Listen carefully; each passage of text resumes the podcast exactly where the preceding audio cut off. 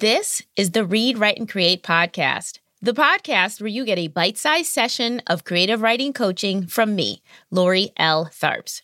I'm an award winning author of both fiction and nonfiction, a journalist, and a former college professor. I've spent more than 20 years writing, teaching, and coaching creative writers, so I created this podcast because I want to help as many BIPOC writers as possible get their stories out of their heads and into the world. Are you ready? Let's go.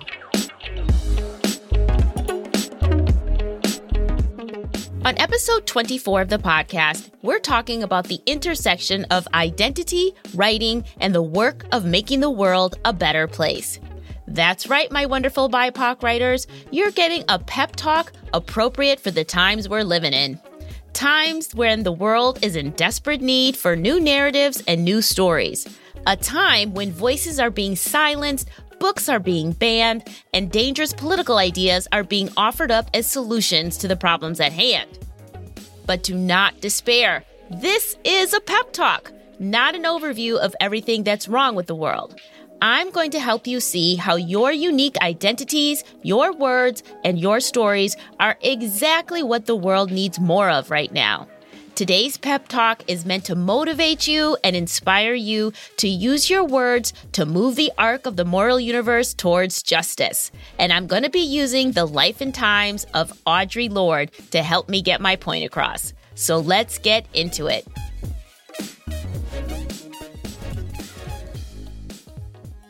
Hello, wordsmiths, writers, and scribes. Welcome back to all of my regular listeners and welcome to anyone who's tuning in to the Reed, Write, and Create podcast for the very first time. I am super happy that you are all here today. Before we get into today's pep talk, I need to take a moment to point out that we are sitting in the sacred month of February as we are recording. And why do you ask? Is February sacred? Is it because I was born in this month? Is it because it's Black History Month in the United States? You're actually approaching the truth. The thing is, for those of us who believe in magic, the wisdom of the ancestors, and synchronicity, then it is absolutely impossible not to feel the literary energy bundled up in this magical month. Why? Because February is the month when the most famous Black writers were born. Now, I've already written a blog post cataloging the list of the incredible amount of famous Black writers born in February. So I won't go into listing them all right here, right now, but just to give you a little taste of the who's who of Black literary figures born in February, it includes Langston Hughes, Alice Walker, Toni Morrison, Jacqueline Woodson, Victor LaValle, and Frederick Douglass. Yes, all of these amazing Black writers were born in February, and that's not even half of them, which is why I personally no longer call February Black History Month. I refer to it as Black Literary History Month because with this embarrassment of literary riches all born in the same month, I say we should be talking about Black authors every day in February. Who's with me? I'm seriously, I don't know who I have to call to get one of those official declarations of uh, official month, but I really think we should all be referring to February as Black Literary History Month from now on. Now, on that same line of thinking, today's literary ancestor that inspired this episode, Audre Lorde, was also born in, can you guess what month? Yes, February. And if you're listening to this show in real time, the day that we're releasing the episode is actually the day after her birthday. Yes, let us begin. Audrey Geraldine Lorde was born on February 18, 1934, in New York City.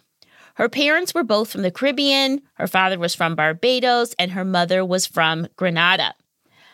Like Maya Angelou, Audre Lorde found her voice through poetry as a young child, often speaking through poetry instead of using regular speech.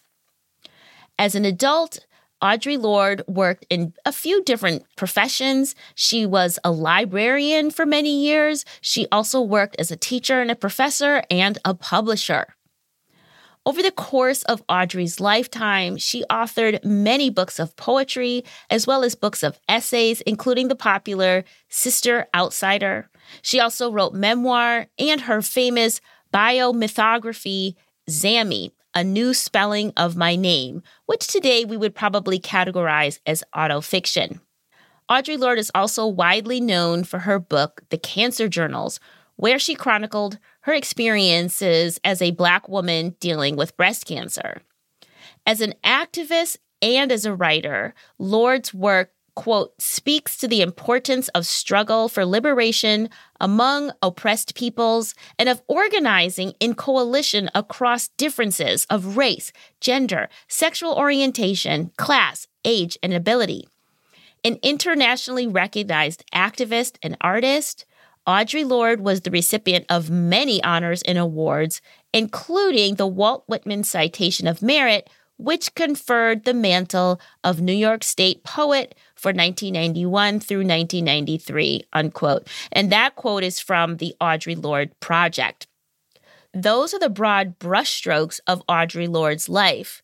But what does she have to teach us specifically as BIPOC writers? A lot, actually. Let's begin with identity. Lesson number one from Audre Lorde claim your identity to make your writing more powerful.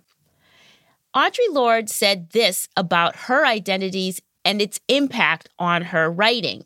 Quote, when you narrow your definition to what is convenient or what is fashionable or what is expected, what happens is dishonesty by silence.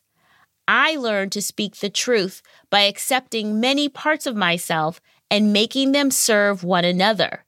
This power fuels my life and my work. Unquote.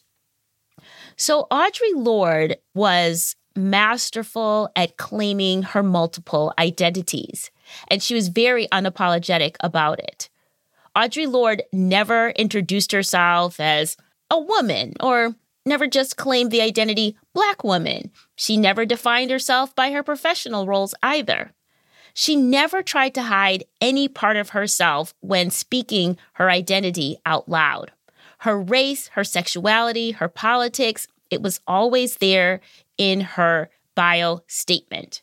Audre Lorde always described herself as, quote, a black lesbian feminist socialist mother, warrior, poet. And pro tip, she always capitalized the B in black when referring to black people. So Lorde crafted her own identity by claiming all of her intersecting parts. She didn't try to fit in any box or category. Even the spelling of her name was molded to her own liking. Her parents named her Audrey with a Y, spelled, you know, A U D R E Y, like it's most commonly spelled, but she liked the symmetry of her name that ended with E on both ends, so Audre and Lorde. So she simply dropped the Y from her first name. It was her intersecting identities that inspired Audre's writing and made her such a powerful global activist. So, the lesson that we learn from her is that if you claim all your parts and let those identities fuel and empower your writing, your writing becomes that much more powerful and that much more accessible to that many more people. Don't be afraid to show the world who you really are. Lesson number two your writing can be your way to change the world. Even though she only lived for 58 years, when Audre Lorde was in her early 20s, she already understood her assignment, and that was to write and to teach. She understood her art, that is, her writing, was going to be her way of making an impact on the world. She said, quote, I looked around when I was a young woman and there was no one saying what I wanted and needed to hear. I felt totally alienated, disoriented, crazy. I thought that there's got to be somebody else who feels as I do. Unquote. So Audre took up her pen and started to write poetry and eventually essays, memoir, and anthology. Audre Lorde unapologetically wrote for women about women. And she said, quote, This is so important that it bears repeating. I write for those women who do not speak, for those who do not have a voice, because they slash we were so terrified because we were taught to respect fear more than ourselves. We've been taught that silence would save us, but it won't. Unquote. Audre Lorde championed Black women, feminist thought, being queer, being a mother, and embracing our difference instead of letting them divide us. And every bit of her writing was used to further her fight. She said, quote, so the question of social protest and art is inseparable for me. I can't say it's an either or proposition. Art for art's sake doesn't really exist for me. What I saw was wrong, so I had to speak up. I loved poetry and I loved words, but what was beautiful had to serve the purpose of changing my life. Unquote. I feel it's safe to say that Lorde's writing was not meant to explain Blackness or explain feminism or queerness to men or to white women. She was writing for women about women to empower women. As Roxane Gay wrote about Audre Lorde, she said, quote, she made herself visible and gave other women permission to make themselves visible in a world that would prefer that they disappear and stay silent, unquote. And that's why Audre Lorde's work moved the needle. Women who had been marginalized tended to be silent and afraid. Lorde's work showed them the way to claim their own power.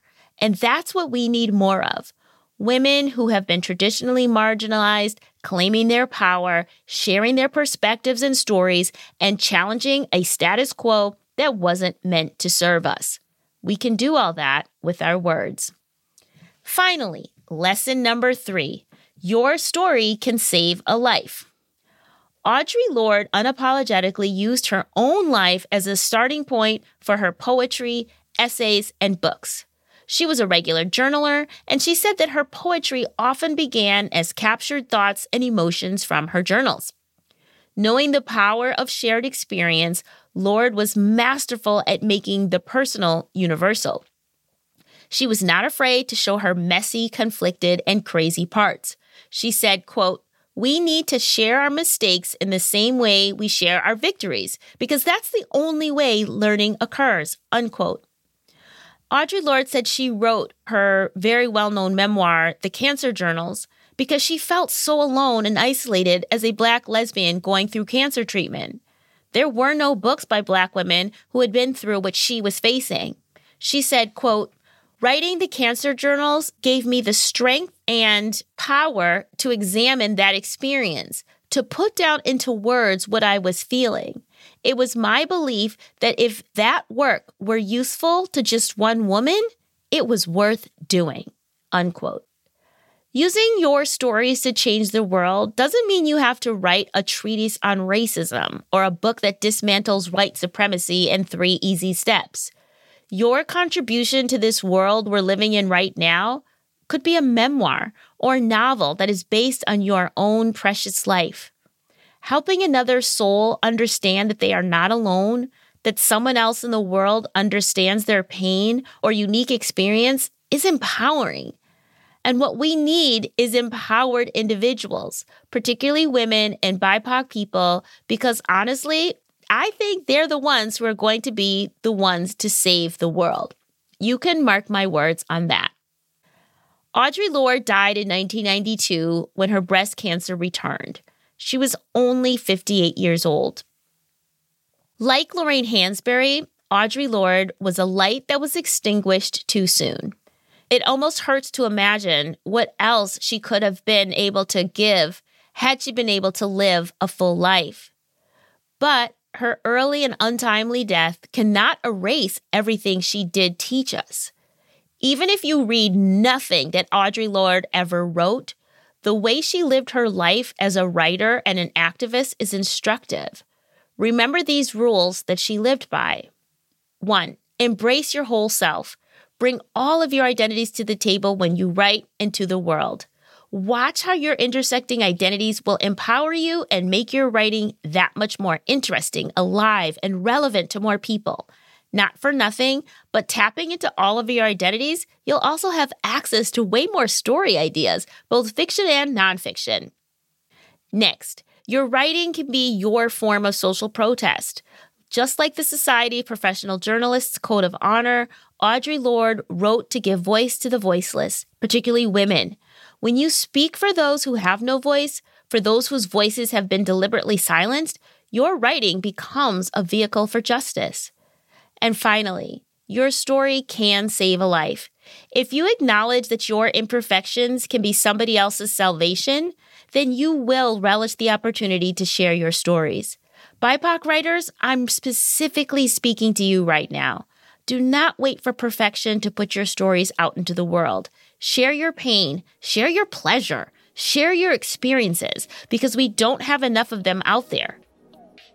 Audre Lorde published 18 books in her truncated lifetime because, as I said, she understood her assignment. Do you?